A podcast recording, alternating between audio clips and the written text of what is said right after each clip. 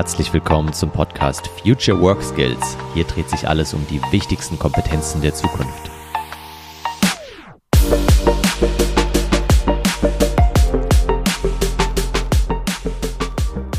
Hallo, ich bin Dennis Fischer und du hörst die zweite Episode nach dem Relaunch.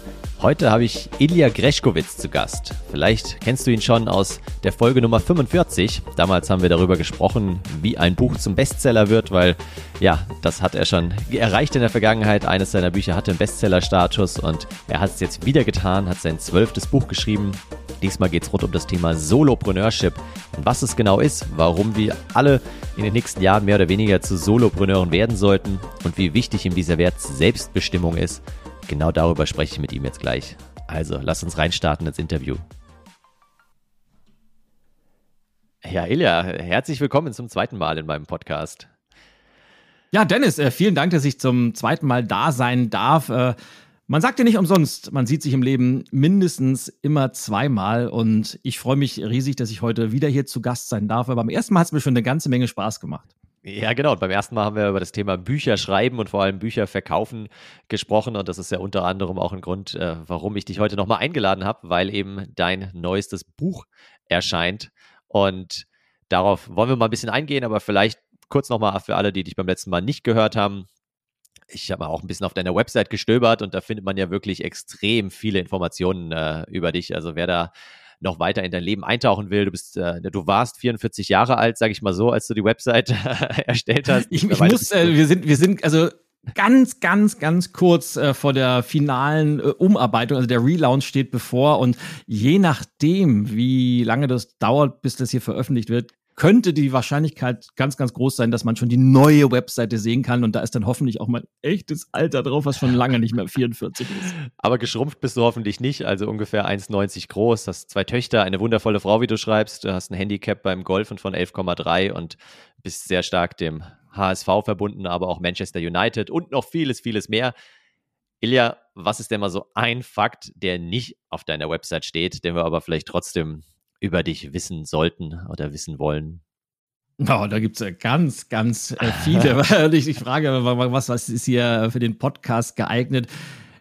Was ganz spannend ist, was, woran ich oft denken muss, dass ich, als ich elf oder zwölf Jahre alt war, habe ich Geige spielen gelernt. Oh. Und es war damals so, ich war frisch aufs Gymnasium gekommen und bei uns in der, in der Musik AG hieß es, glaube ich, also in der Musikklasse auf jeden Fall, haben sie uns dann angeboten, ja, weil die Schule hatte ein relativ bekanntes Orchester und jeder von uns durfte sich dann ein Instrument in der ausleihen um damit dann Unterricht zu nehmen. Und da habe ich gedacht, wow, cool, Geige. Was Womit kann ich cool meine aus. Eltern am meisten nerven?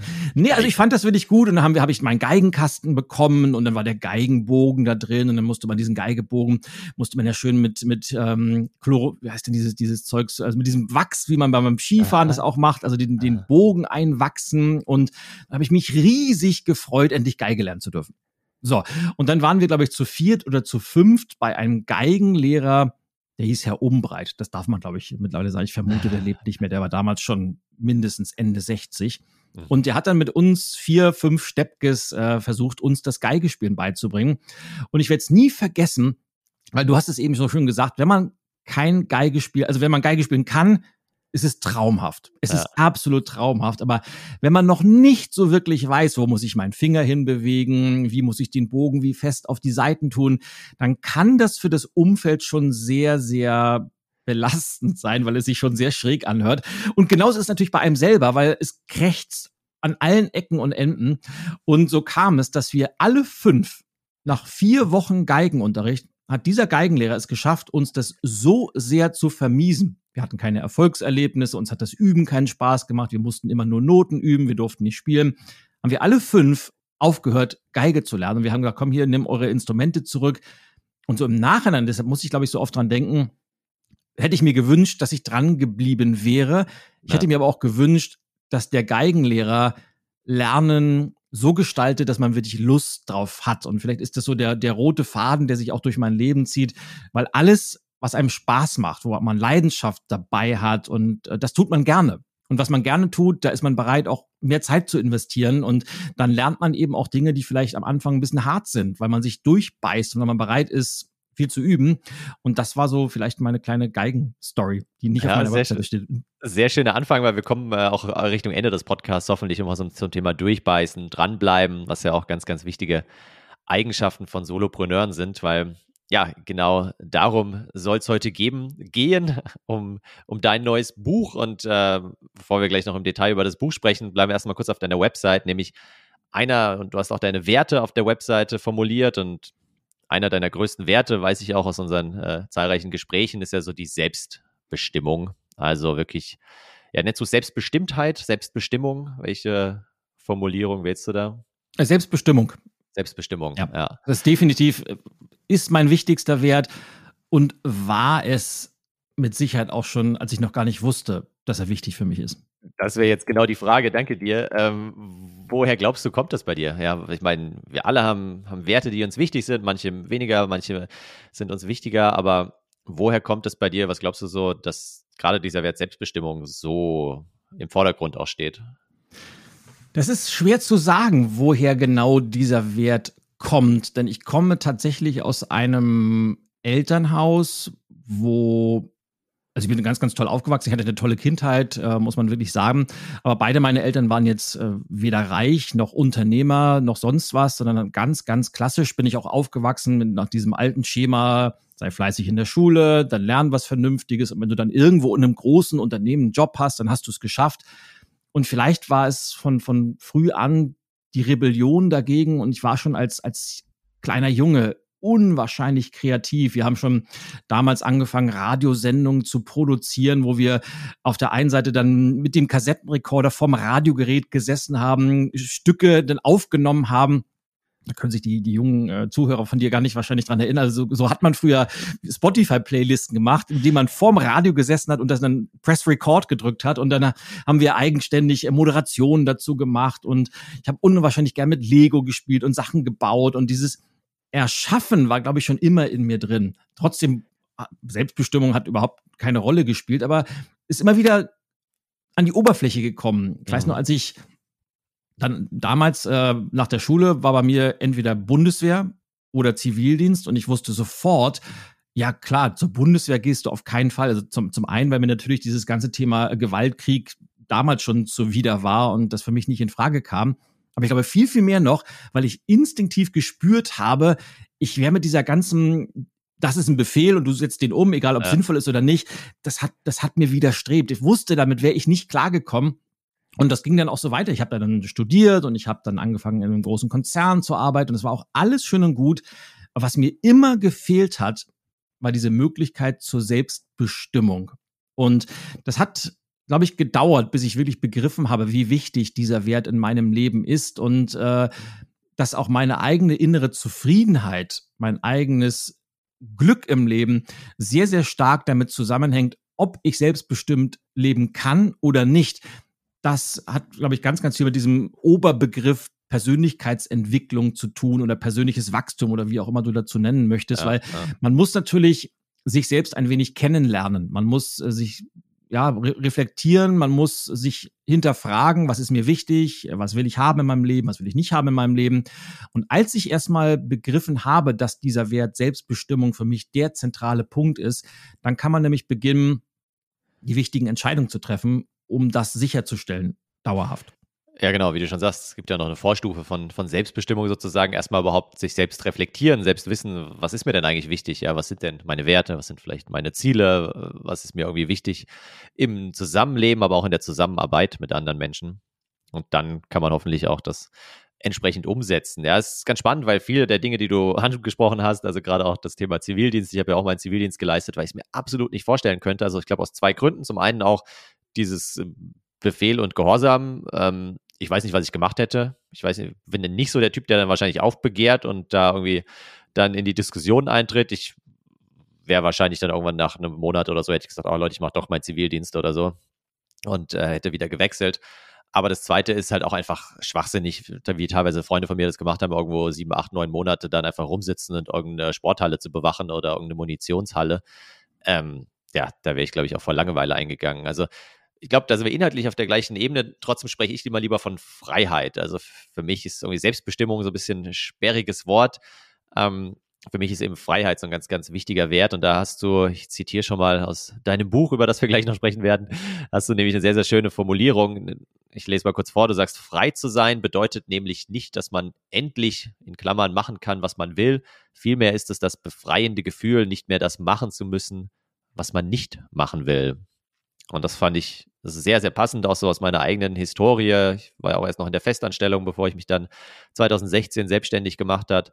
Und ja, man denkt ja immer dann so, ach cool, du bist jetzt der Selbstverstellung, jetzt kannst du den ganzen Tag machen, was du willst und wo du willst und wie du willst und wann du willst, so ungefähr. Aber so ist es ja nicht. Also wir haben ja trotzdem natürlich auch Kunden und Kundinnen, mit denen wir zusammenarbeiten und so weiter. Und deswegen fand ich diese Formulierung so genial, eben nicht das sozusagen, ähm, ja, machen, was man nicht mehr will, sondern eben das umgekehrt. Also man kann nicht den ganzen Tag machen, was man will, einfach ausgedrückt, aber man kann sich eben aussuchen, was man nicht mehr will. War das auch für dich so, ein, so eine Erkenntnis, als du dann in die Selbstständigkeit gegangen bist damals? Eine ganz, ganz wichtige. Und vielleicht erlaube mir ein, eine Anmerkung dazu. Gerne. Ich bin ja ein, nicht nur ist das Thema Werte für mich seit vielen, vielen Jahren eines meiner absoluten Lieblingsthemen, weil ich einfach weiß, wie wichtig die Beschäftigung damit ist, sondern ich bin ja auch durch, durch, mein, durch meine vielen Bücher in eine, eine Art Sprachfetischist geworden. Und du hast ja eben gesagt, ja, Freiheit, Selbstbestimmung. Ich, ich sag da Freiheit zu und andere sagen, mhm ja und nein. Es gibt mhm. natürlich Werte, die in einem bestimmten Cluster sind, die sich sehr, sehr ähnlich sind, aber natürlich auch wieder in Nuancen unterschiedlich, weil sonst würde es ja keine zwei Worte dafür geben. Und deshalb, ja. was ich immer wahnsinnig gerne mache, und das habe ich auch in meinem neuen Buch wieder mit drin, ist Werte erstmal allgemein zu definieren, weil es sind ja alles Wortblasen. Und unter dem Wort Freiheit, wenn wir jetzt 100 Menschen fragen würden, was ist Freiheit für dich? ist die Wahrscheinlichkeit groß, dass wir sehr, sehr viele unterschiedliche Definitionen bekommen würden, weil einfach jeder diesen Begriff mit eigenen Inhalten füllt. Das heißt, es ist wichtig, eine Definition dafür zu finden, damit man weiß, was bedeutet Freiheit für mich, was bedeutet Selbstbestimmung für mich, was bedeutet Verantwortung für mich und dann möglichst das Ganze mit einer Ich-Botschaft zu unterfüttern. Also wie stelle ich sicher, dass der Wert Freiheit in meinem Leben den Stellenwert erhält, den er haben sollte. Wie mache ich das beim Thema Selbstbestimmung? Und dann kommt man nämlich von diesem abstrakten Wert hin zu etwas ganz, ganz Persönlichem. Und dann wird es nämlich wirklich, wirklich spannend. Aber um jetzt auf deine Frage zu kommen, natürlich, diese Freiheit habe ich gerade am Anfang meiner eigenen Selbstständigkeit, was ja auch schon viele, viele Jahre her ist, nämlich 2009 habe ich mein Unternehmen gegründet. Und so die ersten zwei Jahre habe ich wirklich diese Freiheit und in Kombination der Selbstbestimmung extremst gelebt und genossen, weil ich kam ja aus einer klassischen Konzernstruktur, wo es natürlich Regeln gibt, wo es Strukturen gibt, an die man sich halten muss und wo man eben nicht machen kann, was man will, sondern wo man sich anpassen muss. Und als ich dann auf einmal selbstständig war, habe ich oh, ich habe wirklich alles gemacht. das führte leider dann, auf der einen Seite war es toll, weil ich habe es genossen. Ich habe dieses, ich habe es so genossen, endlich mein eigener Herr zu sein, meine eigenen Entscheidungen treffen zu können und niemand hat mehr reingequatscht. Und ich mag das. Also ich weiß, viele mögen das nicht, weil die brauchen ein paar Anweisungen, die brauchen jemanden, der ihnen sagt, heute machst du dies, heute machst du das und das machst du nicht und das ist Priorität eins, zwei, drei, vier. Aber diese plötzliche Freiheit, die ich hatte, hat dann sehr, sehr schnell dazu geführt, dass ich diesen berühmt-berüchtigten unternehmerischen Bauchladen mir immer weiter aufgebaut habe, weil ich habe einfach alles gemacht, worauf ich Lust hatte. Und Oftmals da will ich mal kurz einhaken. Ja, genau. natürlich. Weil du hast eine wunderbare Story in deinem Buch. Vielleicht kannst du die nochmal nicht ganz so ausführlich wie im Buch, das sprengt mhm. wahrscheinlich den Podcast. Aber ich habe so gelacht, äh, von deiner allerersten Kundin erzählen, der du, glaube ich, das Rauchen damals abgewöhnt hast. Ähm, also genau, was jetzt, wenn man dich heute kennt, auch quasi überhaupt nichts irgendwie mit dir zu tun hat, so mit dem, was du heute tust. Unbedingt, aber wahrscheinlich halt doch wieder. Also vielleicht erzählst du nochmal ganz kurz diese Geschichte, die ist echt brillant.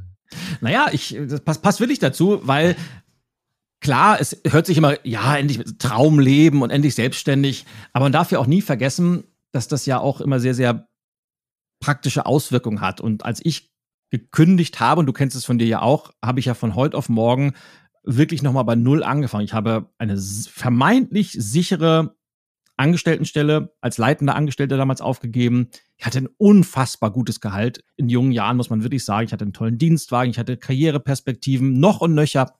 Und auf einmal hatte ich nichts mehr. Ich habe damit wirklich keinem Netzwerk angefangen. meine Brand war nicht bekannt. Ich hatte keine wirklichen Kunden. Das Einzige, was ich hatte, war dieser, dieser Riesentraum, den ich im Kopf hatte und der mich angetrieben hatte. Aber ich musste ja trotzdem meine Rechnung bezahlen. Ich musste ja trotzdem meinen Lebensstandard zumindest ein wenig aufrechterhalten. Wir hatten damals gerade ein Haus gebaut und die Versicherungen wollen bezahlt werden. Das heißt, ich musste ja auch zusehen, dass Geld reinkommt. Deshalb habe ich auch am Anfang so ziemlich alles gemacht, was irgendwie Geld gebracht hat. Und unter anderem habe ich viele Coachings gemacht und ich habe von auf irgendeinem Seminar, wo ich war, ich habe wahnsinnig viel mich fortgebildet damals, äh, hat mir jemand erzählt, so Raucherentwöhnung, da kann man wahnsinnig gut Geld mit verdienen. Und so habe ich das dann gemacht, habe ich irgendwann gedacht, okay, ich mache das jetzt einfach mal und habe eine Webseite äh, in, in, ins Netz gestellt, damals noch mit Jimdo, das waren so Baukastensysteme, mhm. relativ schnell gemacht und habe das angeboten, obwohl ich das praktisch noch nie gemacht hatte.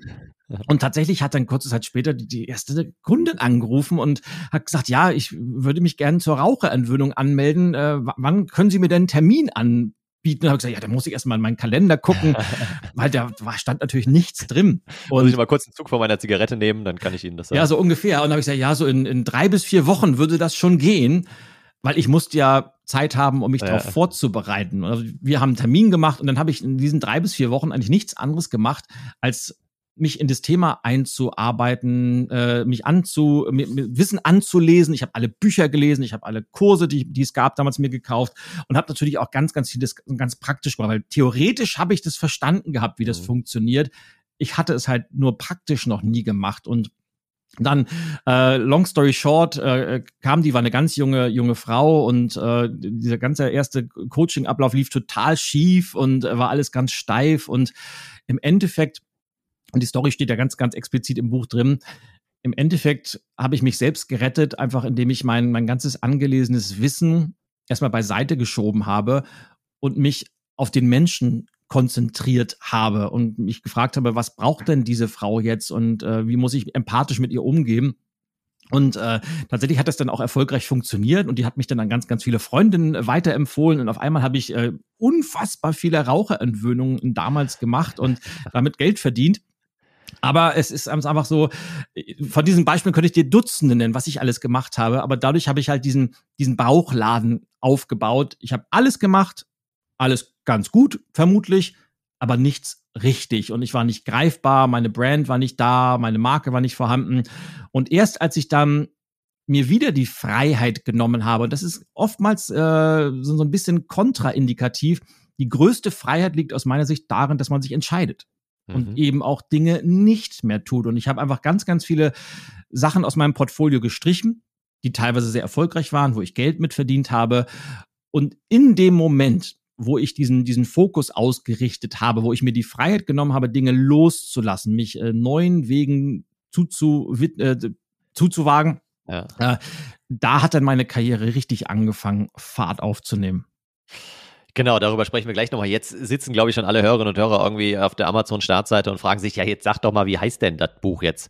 Also es heißt Erfolgreich selbstständig als Solopreneur und dann Untertitel Selbstbestimmt und profitabel zum digitalen Business. Das heißt, wir wollen heute einerseits über Selbstbestimmung sprechen, andererseits aber über Solopreneure und warum, wir sind ja hier beim Future Work Skills Podcast, warum auch gerade dieses Solopreneurtum in Zukunft immer wichtiger wird, welches Mindset da vielleicht auch dahinter steckt und wie wir das so ein bisschen trainieren können.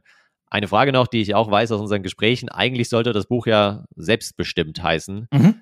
Ging aber nicht rechtlich, oder? Was war da der Grund, warum ihr das dann doch nochmal umbenannt habt? Genau, ich hätte es wahnsinnig gerne selbstbestimmt genannt, weil das Wort zieht sich wie ein roter Faden durch das Buch und hat ganz, ganz viel mit der Zukunft der Arbeit zu tun und dem, dem Wandel von der Industrie zur Wissensgesellschaft. Aber wie das oft so ist, äh, man guckt natürlich vorher, gibt's Bücher, die ähnlich heißen und da gibt es tatsächlich schon ein, zwei und um wirklich, man weiß immer nie genau, gibt's da wirklich einen Konflikt oder nicht, weil ich glaube, mittlerweile gibt es Dutzende Bücher auf Amazon, die auch alle Mach es einfach heißen, wo, wo ich die, die Rechte halte. Aber naja, whatever. Deshalb haben wir uns entschieden, äh, da lieber den juristisch sicheren Weg zu gehen, um eventuellen Konflikten, die von vornherein auszuschließen. Und deshalb heißt es jetzt erfolgreich selbstständig als Solopreneur. Aber die Selbstbestimmung habe ich auf jeden Fall noch in den, in Untertitel, Untertitel reingepackt. Natürlich. Das gefällt mir gut. Und äh, jetzt mal Solopreneur für alle, die nicht wie wir irgendwie täglich mit dem Begriff zu tun haben. Es, es gibt Solopreneure, Entrepreneure, Intrapreneure, Sidepreneure, Freelancer und so weiter. Du machst ja auch eine Definition in deinem Buch auf. Vielleicht mal ganz grob, wodurch unterscheidet sich jetzt ein Solopreneur von den anderen Entrepreneurformen? Ich will es mal so sagen, indem ich sage, was ein Solopreneur nicht ist. Mhm. Ein Solopreneur ist nicht diese berühmte Ich-AG, mhm. die man noch kennt von was Riester, also von, von früher noch also aus den 90ern, Anfang der 2000er, das ist es nicht. Ein Solopreneur ist auch nicht einer dieser typischen Solos, die oftmals jetzt im Rahmen der Corona-Hilfen da äh, durch die Presse gegangen sind, weil das sind diese typischen Einzelkämpfer, Menschen, die alleine vor sich hin rödeln und kaum wissen, wie sie über die Runden kommen sollen. Ja. Ein Solopreneur oder eine Solopreneurin, das muss man ja dazu sagen, weil es gibt natürlich auch ganz, ganz viele Frauen, die sich für dieses Geschäftsmodell entscheiden, ist jemand, der sich ganz, ganz bewusst für ein Geschäftsmodell entscheidet, wo er oder sie die Dinge tun kann, wo er oder sie besonders gut drin ist, die er den ganzen Tag tun möchte und alles andere an ein Team ausgliedert. Das heißt, ein Solopreneur arbeitet nicht alleine, sondern in einem Team. Dieses Team besteht aber in der Regel nicht aus festen Mitarbeitenden, sondern aus Freelancern, aus Agenturen, aus äh, virtuellen Assistenten, was das Solopreneurship so interessant macht dann, nämlich das versetzt dich in die Lage, dein Business zu skalieren. Mhm. Will sagen, diesen, diesen klassischen Begriff, den ja viele vielleicht kennen aus Die Höhle der Löwen, da sagt ja Carsten Maschmeyer immer, ja, tolle Idee, aber das kann man nicht skalieren. Ja. Will sagen, das Business wächst, ohne dass man selber mehr dafür tun möchte, einfach weil die Systeme und die Strukturen so geschaffen sind, dass das automatisiert passieren kann. Das heißt, wenn ich einfach nur ein Freelancer bin, dann tausche ich ja dieses berühmte, das ist ja dieser berühmte Mechanismus, ich tausche meine Zeit gegen Geld. Angenommen, ich bin ein Fotograf und wenn ich jetzt acht Stunden vor Ort bei einem Kunden fotografiere, bekomme ich für acht Stunden Geld. Wenn ich nur drei Stunden da bin, bekomme ich für drei Stunden Geld. Will ich mehr Geld verdienen, muss ich mehr meiner Zeit investieren. Wenn ich jetzt als Fotograf ein Solopreneur-Businessmodell aufbaue, könnte ich beispielsweise eine Plattform bauen, wo es Wissen zum Thema Fotografie gibt, wo ich Online-Kurse zum Thema Fotografie anbiete, wo ich eine App zum Thema Fotografie anbiete, wo ich verschiedene Produkte über einen Online-Shop zum Thema, ich baue ein ganzes Ökosystem rund um dieses Thema Fotografie auf, das mit der Zeit wachsen kann, ohne dass ich mehr Zeit da reinstecken muss. Das ist der große Unterschied warum ich auch glaube, dass Solopreneurship für viele Menschen, mit Sicherheit nicht für alle, aber für ja. viele Menschen eine der besten Möglichkeiten ist, um eben den Wert der Selbstbestimmung in der Zukunft leben zu können, so es denn wichtig für einen ist. Das muss man ja auch dazu sagen. Genau, dann lass uns doch da mal kurz bleiben, auch bei dem Punkt für viele Menschen, weil jetzt fragen sich natürlich viele, hey, ich bin vielleicht noch festangestellt oder ich bin klassischer Freiberufler, Freiberuflerin.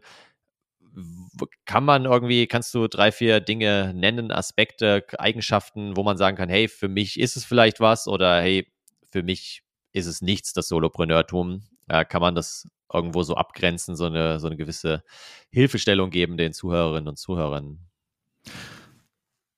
Relativ schwer. Es hängt natürlich immer von der individuellen Persönlichkeit ab. Es eignet sich vor allem für Menschen, die keine Lust haben auf dieses klassische Einzelkämpfertum, das ich eben angesprochen habe. Also selbstständig sein, ja, aber vor sich hin arbeiten im stillen Kämmerlein, keine Menschen haben, mit denen man sich austauschen kann und vor allem viele Dinge zu tun, die man eigentlich gar nicht tun möchte, die aber dazugehören oder man keine Unterstützung hat, dass man sie dann selber macht. Wie Steuern, wie Buchhaltung, wie der ganze Bürokram, Reiseplanung, Kalendermanagement, diese, all diese Tätigkeiten, die jeden einzelnen Tag im Office anfallen, die müssen ja miterledigt werden und man macht sie halt selber, weil man keine Unterstützung hat.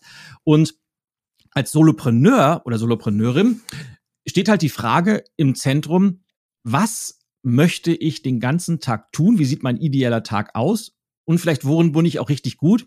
Und alles andere, was nicht zur Antwort gehört, delegiere ich. Ja. Entweder an die besprochenen Assistenten oder an Freelancer oder an äh, irgendwelche anderen externen Dienstleister. Und dann habe ich nämlich einen riesen Vorteil.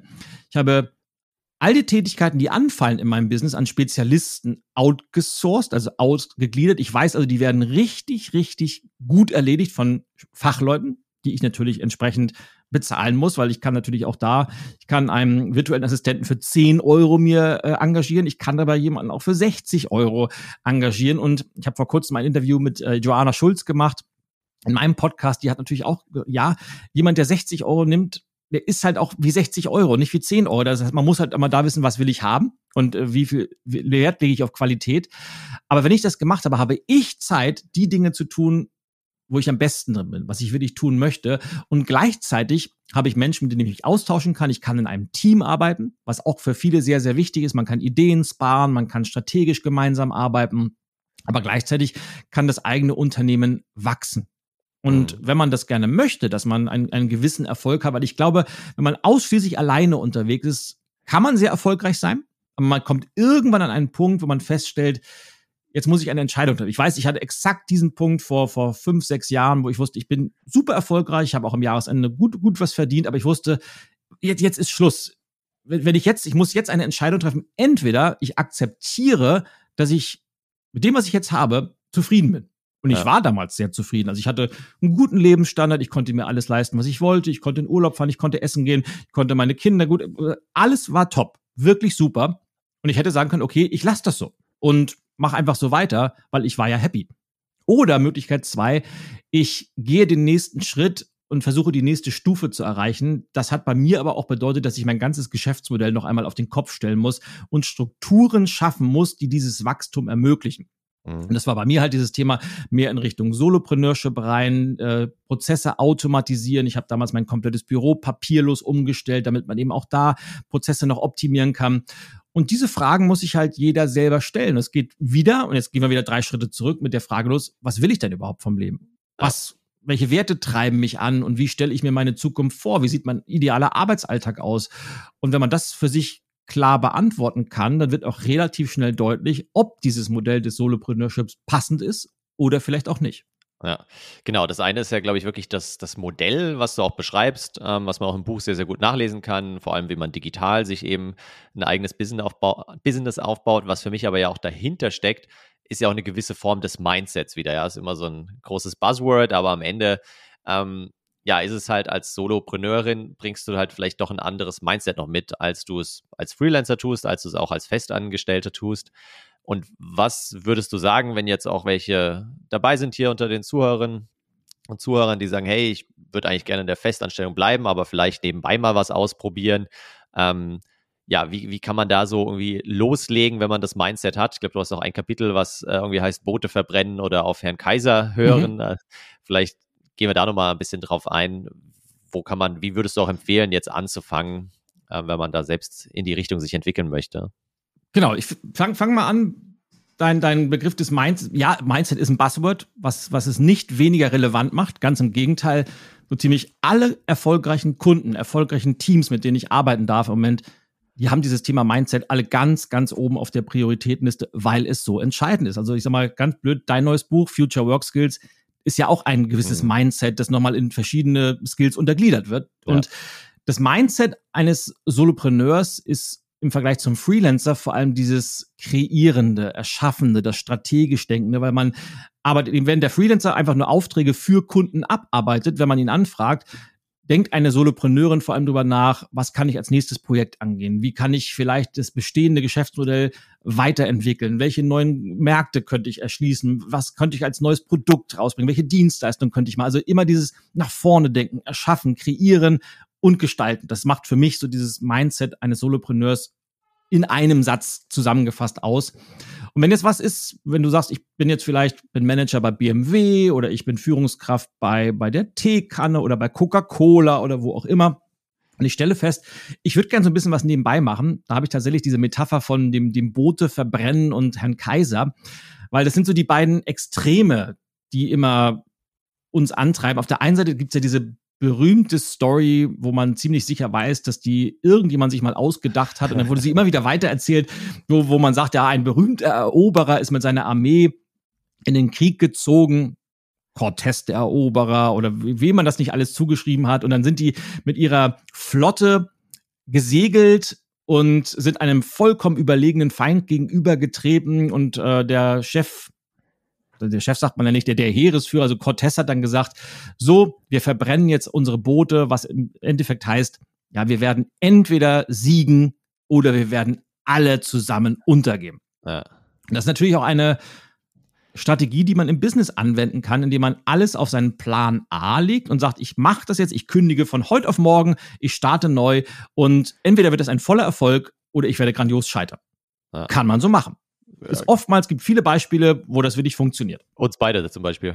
Zum Beispiel, ja. Ähm, auf der anderen Seite, wobei das stimmt nicht ganz jetzt, weil jetzt kommt nämlich Herr Kaiser ins Spiel okay, und der war okay. auch für mich durchaus wichtig. Komme ich gleich nochmal zu, weil Herr Kaiser und ähm, man, man mag denken, es wird ein Oldie Podcast, weil in den 90er Jahren war Herr Kaiser einer der bekanntesten Menschen in ganz Deutschland überhaupt, weil da war das Fernsehen noch ein zentraler Punkt, wo sich Menschen drum getroffen haben. Also der Fernseher war früher Teil des gesellschaftlichen Lebens. Man hat am Wochenende Wetten das geguckt oder einer wird gewinnen mit Hans-Joachim Kuhlenkampf. Dann gab's Derek und der Alte im ZDF und den Tatort gab's damals schon, Sportshop. Also, und unter anderem in der Werbung kam Herr Kaiser von der Hamburg-Mannheimer. Das war so ein eleganter Herr im grauen Anzug und dann ja. ist der lächelnd durch die Straßen gegangen und haben immer alle gesagt, hallo Herr Kaiser. Und dann hat der Kaiser zurückgewunken. Und Herr Kaiser steht so ein bisschen sinnbildlich für dieses Versicherungsdenken. Ich habe für alle eventuellen Szenarien einen Backup-Plan. Und wenn das schief geht, dann passiert das. Und wenn das nicht klappt, dann habe ich das noch. Und das ist dieses extreme Sicherheitsdenken, das gegenübersteht zu diesem, ich verbrenne alle meine Boote. Ja. Und auch das kann man natürlich machen, indem man sagt, erst wenn ich ein komplett ausgefeiltes Businessmodell habe, wenn ich alle Eventualitäten habe, wenn ich schon die ersten Kunden habe, dann fange ich an, entweder nebenbei was zu machen oder komplett in die Selbstständigkeit zu gehen. Ja. Und ich glaube, wie so oft, in der Mitte ist der richtige Weg. Und zwar die Mitte kann sehr, sehr stark zur einen oder auch zur anderen Seite ausschlagen. Aber ich glaube, man sollte, ich, je nach Persönlichkeit kann es sehr sinnvoll sein, Boote zu verbrennen und ins kalte Wasser zu springen und zu lernen, so wie wir beide das gemacht haben. Und du musst natürlich schwimmen lernen, ob du willst oder nicht. Gerade wenn du Rechnungen bezahlen musst, gerade wenn du nicht weißt, wie will ich in vier Monaten überhaupt noch meine Miete bezahlen, dann musst du schwimmen lernen. Aber ich glaube, es ist trotzdem auch in diesem Fall immer wichtig ist, Alternativszenarien durchzuspielen. Mhm. Ob du das nun Plan B, Plan C, Plan D nennen möchtest oder Alternativszenarien mal dahingestellt. Aber ich war damals, habe mir zwei Fragen gestellt. Ich glaube, die habe ich auch im Buch drin. Äh, die bei solchen Sachen immer gut funktionieren. Nämlich die Frage eins ist, was ist das Schlimmste, das passieren kann? Ja. Und das, die Antwort war bei mir relativ easy. Ja, das Schlimmste, was passieren kann. Ich habe jetzt alles aufgegeben und innerhalb von sechs Monaten stellt sich raus, dass all das, was ich mir im Kopf überlegt habe, eine komplette spillerte Idee war. Ich werde grandios scheitern, ich bin pleite und äh, muss wieder anfangen, mir einen neuen Job zu suchen. Mhm. So, das war mein Worst-Case-Szenario. Und dann habe ich mir Frage zwei gestellt, sollte dieses Worst-Case-Szenario eintreten? Bin ich in der Lage, damit umzugehen und eine Lösung zu finden. Und dann wusste ich sofort, das hat mir auf einmal von jetzt auf gleich totale innere Sicherheit gegeben, innere Ruhe gegeben, weil ich wusste, klar, sollte das eintreten, ich könnte, das war mein Alternativszenario eins. Herr Kaiser lässt grüßen, ich könnte wahrscheinlich sofort wieder in meinen alten Job zurückgehen. Ja. Vielleicht nicht auf der gleichen Hierarchiestufe, möglicherweise ein, zwei Stufen drunter, aber man, ich war so gut ausgebildet, ich hatte so viel Erfahrung schon gesammelt, die hätten mich mit Kusshand wieder genommen. Sollte das auch nicht funktionieren, hatte ich Alternativszenario zwei. Also ich könnte jederzeit wieder jobben. Ich könnte als Barkeeper arbeiten. Ich könnte Pizza ausfahren. Ich könnte im Restaurant. Mir wären tausend Sachen eingefallen, wie ich auch kurzfristig Geld verdient hätte. Und auch das, wenn das nicht funktioniert hätte, hätte ich auch noch Alternative C gehabt, weil ich habe immer schon Familie und Freunde gehabt, die gesagt haben, ja, wenn das alles schief geht, du kannst immer bei uns schlafen, du hast immer ein Dach über dem Kopf und auch das zu wissen, ja. hilft einfach ungemein. Und deshalb war es bei mir so eine Kombi aus ja, all in, aber gleichzeitig auch alternative, zumindest durchdenken, alternative möglichen Szenarien zu durchdenken, um da im Vorfeld schon mal Lösungen zu erarbeiten, was wiederum Sicherheit für Plan A gibt. Ja, und damit sind wir genau dann auch wieder beim Mindset, nämlich auch die, diese Einstellung mitzubringen. Ja, okay, selbst wenn er nicht aufgeht, was mache ich dann? Finde ich Lösungen oder habe ich dann die Energie? Habe ich den Freundesbekanntenkreis? Habe ich das Netzwerk? Also ganz, ganz wichtige Dinge, die, die auch in den nächsten Jahren, glaube ich, extrem wichtig werden, gerade für Menschen, die jetzt nicht äh, vielleicht super gut ausgebildet sind und sagen, ja gut, meinen Job jetzt irgendwie bei Audi wird es vielleicht so in der Form nicht mehr geben, aber dann lerne ich halt um, dann bilde ich mich weiter und so. Nee, es wird ja auch in, in den nächsten Jahren extrem viele Jobs geben, die halt einfach wegfallen. Und, und dann braucht man eben weniger Busfahrer, weniger Kassiererinnen, weniger ähm, auch Anwälte, teilweise weniger ähm, Mediziner in bestimmten Bereichen und so weiter. Und die Frage ist ja, okay, bringen die das richtige Mindset mit? Kann man denen das Mindset irgendwie beibringen, dass sie halt dann auch schauen, ja, okay, in welche Richtung kann es gehen? Was ist mein Plan B, Plan C? Also super, super wichtig. Genau, wir hatten jetzt äh, Herrn Kaiser so als ein, als ein Vorbild oder auch nicht Vorbild. Du hast in deinem Buch, was mir übrigens sehr gut gefällt, ähm, also das Buch gefällt mir gut, aber was mir noch besser gefällt, sind diese zehn Case Studies. Die sind, glaube ich, zehn oder ungefähr. Genau, genau. Ja, die du drin hast, ähm, wo du ja Solopreneurinnen und Solopreneure aus den verschiedensten Bereichen äh, porträtierst, kurz interviewst in, in, mit ein paar Fragen ja, du darfst jetzt natürlich keine Priori Priorisierung setzen, das ist klar, aber wenn jetzt sich die Hörerinnen und Hörer von denen, die du da auch porträtiert hast, mal eins, zwei irgendwie genauer anschauen sollten, ähm, gerade wenn wir jetzt vielleicht ein bisschen Richtung Thema Future Work Skills und so denken, wer kommt dir da in den Kopf? Was sind so eins, zwei von diesen Szenen, äh, die wir uns mal genauer anschauen sollten? Ah, das ist in, in, in, der Tat schwer, weil sehr, sehr unterschiedlich, unterschiedliche Voraussetzungen, natürlich auch unterschiedlicher geschäftlicher Erfolg. Mein Ziel mit diesen Case Studies war vor allem erstmal zu zeigen, dass all die Sachen, die ich selber an Inhalten, an Methoden, an Tools, an, an, an Wegen aufzeige, dass das alles nicht nur theoretisch funktioniert, sondern wenn man das praktisch anwendet, dass es die unterschiedlichsten Anwendungsgebiete ist. Und ich versuche einfach mal so eine kleine Klammer zu schlagen, weil daran wird, glaube ich, deutlich, wie unabhängig von Branchen oder mhm. Berufsbezeichnungen dieses Geschäftsmodell Solopreneurship ist. Wir haben unter anderem Jonas Moll dabei, der einer der bekanntesten Influencer in Deutschland ist, der eine riesen TikTok-Followerschaft hat, auf, auf Instagram wahnsinnig bekannt ist, der auf Twitch Livestreams macht und der einfach sich dieses Geschäftsmodell ausgesucht hat, um unfassbar erfolgreich zu sein. Und das könnte der niemals alleine machen. Der braucht dieses Geschäftsmodell, will aber nicht einen Riesenapparat an Menschen einfach nebenbei haben, sondern der äh, klassisches Beispiel. Wir haben Joanna Schulz dabei, äh, die ich eben erwähnt habe, die einen früher als klassische Büroassistentin gestartet hat. Also früher hätte man wahrscheinlich Sekretärin dazu gesagt, ja. aber sich so weiterentwickelt hat, dass sie heute einen ein, nicht nur selbst virtuelle Assistentin ist, sondern auch noch einen Pool an anderen virtuellen Assistenten anbietet mhm. und sich auch da weiterentwickelt hat, weil ich habe gesagt, Sekretärin war früher, das war einfach nur Abarbeiten von Arbeiten, die der Chef weil damals gab es noch keine Chefinnen, vorgegeben hat. Und heute ist einfach virtuelle Assistenz viel mehr mitdenken, auf Augenhöhe diskutieren, Ideen einbringen und einfach als, als vollwertiges Mitglied eines Teams zu arbeiten. Also auch eine ganz, ganz tolle Case Study.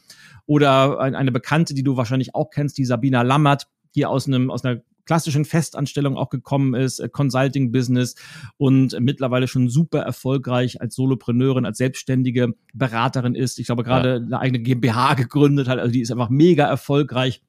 Wir haben äh, Ulrike Wahl dabei, die als, als äh, Hochschulcoach daran arbeitet, äh, die Zukunft der Hochschulen mitzubestimmen. Also wie funktioniert das Lernen der Zukunft? Wie sieht eine Universität in zehn Jahren aus? Gibt es die überhaupt noch? Lernen wir ausschließlich virtuell oder remote? Braucht es überhaupt das Gebäude noch? Es ist Daniel Jung dabei, Deutschlands äh, beliebtester Mathe-YouTuber, der sich auch auf die Fahnen geschrieben hat, ähm, die Bildung zu revolutionieren. Es ist Marion Hoppen dabei, die Kommunikationsberater ist. Wir haben, naja, weil, weil sie einfach alle wichtig sind, weil sie ja. alle gut sind. Und es ist Peter ja. Rösker dabei, Keynote-Speaker, so ein bisschen wie wir, der aus der Automobilbranche kommt.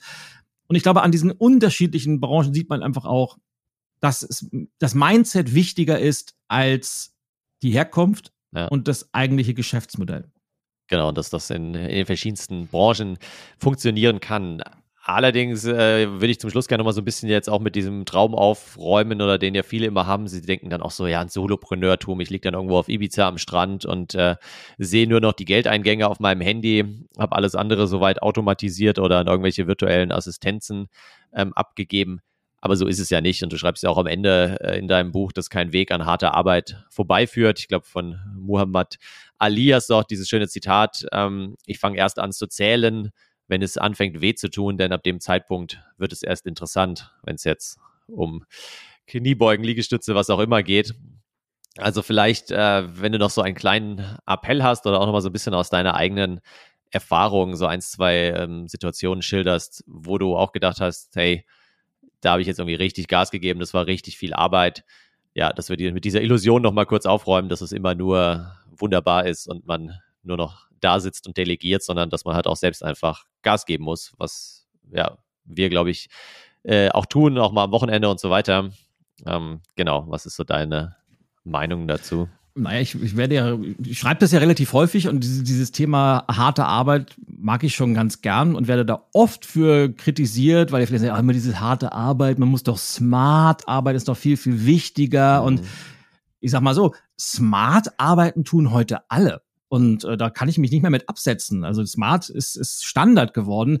Aber vielleicht ist harte Arbeit auch, auch im Kopf von vielen Menschen einfach der falsche Begriff. Mir geht es vor allem um dieses Thema Einsatz zu zeigen, die Extrameile zu gehen und wirklich Gas zu geben für den eigenen Erfolg. Und ja, natürlich ist das toll. Und ich habe, das ist, glaube ich, auch einer der, der, der rote Faden des neuen Buches, dieses Gefühl, du kommst abends nach Hause und ich habe das heute noch jedes Mal, wenn ich irgendwo ich war letzte Woche gerade wieder auf einer, auf einer Live-Keynote-Speech äh, und du kommst dann abends nach Hause oder gehst aufs Zimmer und dann denkst du dir, wow, und dafür kriege ich auch noch Geld.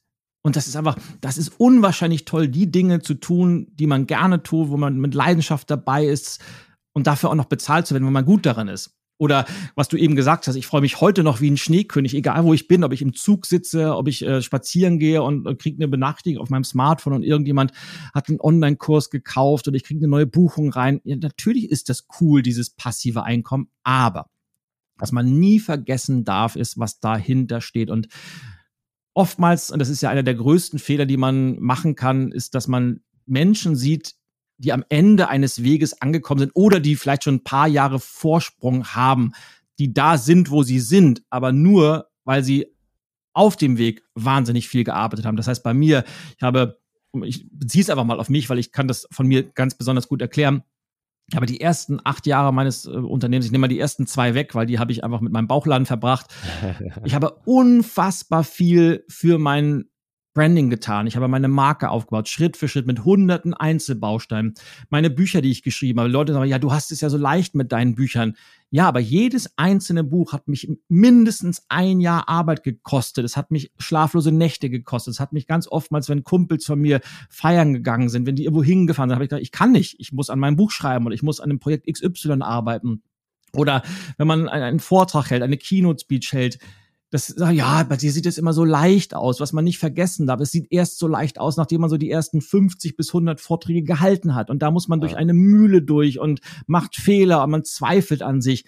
Aber wenn man diese harte Arbeit oder den Einsatz oder was auch immer du dazu sagen möchtest, wenn man das investiert und vielleicht auch einen Online-Kurs macht und ein System sich aufbaut und immer wieder für Content sorgt, dann kann das schon sein, dass du irgendwann mal auf Ibiza unter der Palme liegst und Geld verdienst, während du gerade dabei bist, dir einen Cocktail reinzuschlürfen.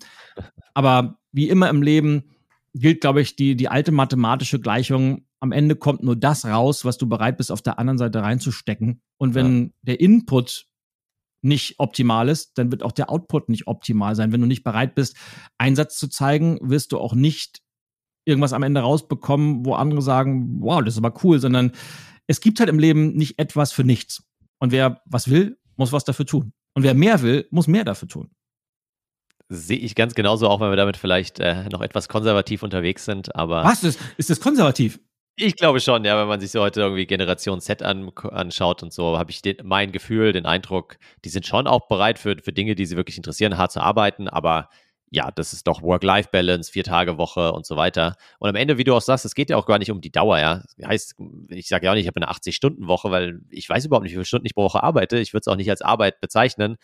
Ähm, und damit kommen wir wieder so ein bisschen zurück zum Anfang. Wenn es halt wirklich was ist, was auf deine Werte einzahlt, was dir Spaß macht, wo du abends nach Hause kommst und sagst, hey, geil, dafür werde ich noch bezahlt, ähm, dann fühlt sich das nicht wie Arbeit an und äh, ja, dann ist es auch keine harte Arbeit unbedingt, sondern einfach nur halt äh, viel, was man, was man dafür macht und viel Zeit, die man damit verbringt. Aber ich glaube. Es ist eine spannende Diskussion. Ich habe gerade vor kurzem äh, auf LinkedIn eine Frage gestellt, nämlich äh, würdest du lieber 80 Stunden in der Woche einen Job machen, den du liebst, oder 40 Stunden einen Job machen, den du hast oder der dich krank macht oder der dich frustriert, der keinen Spaß macht?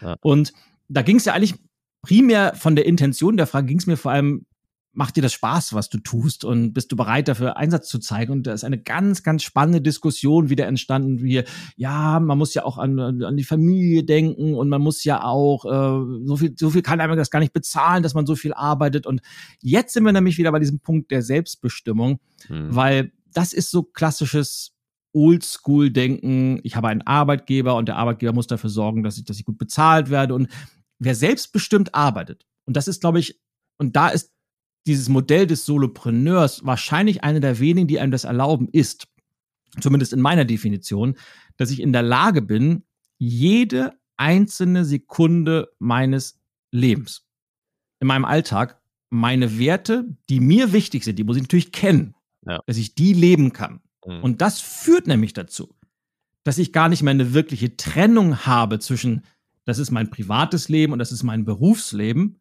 sondern ich habe ein Leben, wo ich alles mit einfließen lassen kann, weil meine Werte sichergestellt sind.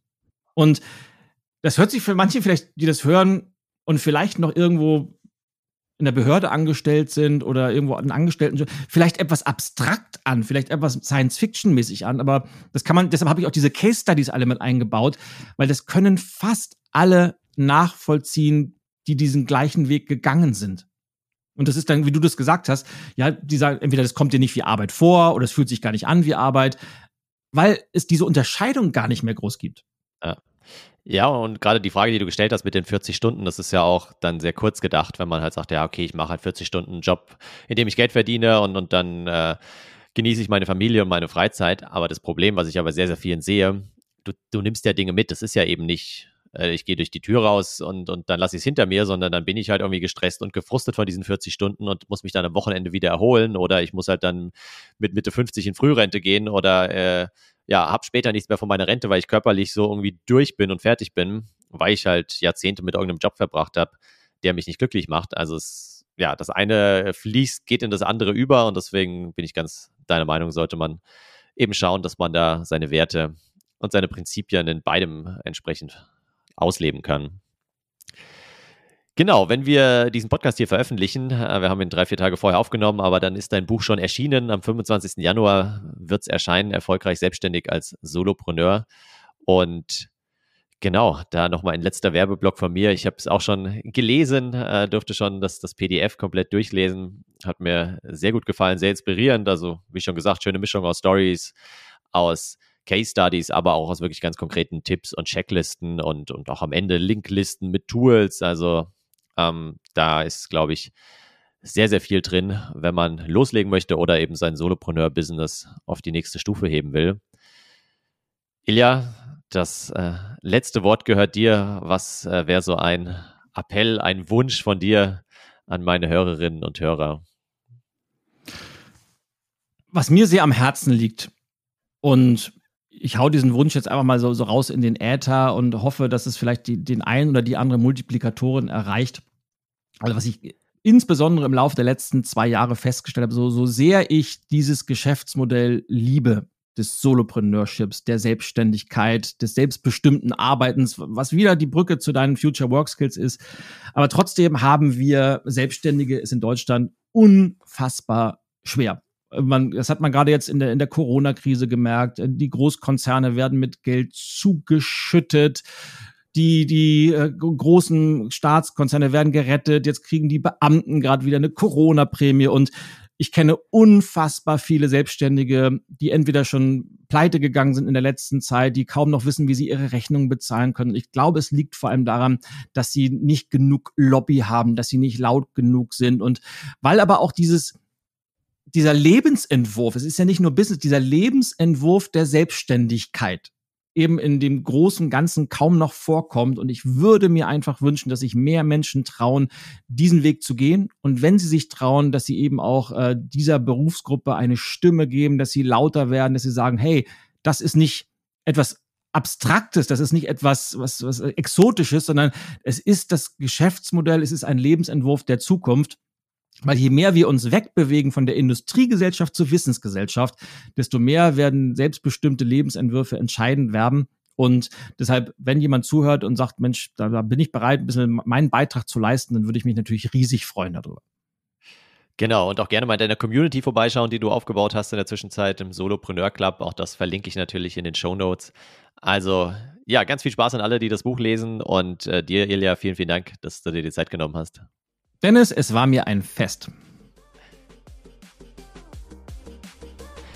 Ich hoffe, dir hat die Podcast-Folge gefallen. Wenn ja, würde ich mich sehr über eine positive iTunes-Rezension freuen. Und ansonsten freue ich mich natürlich, wenn wir uns nächste Woche wieder hören. Bis dahin, bleib inspiriert und mach's gut.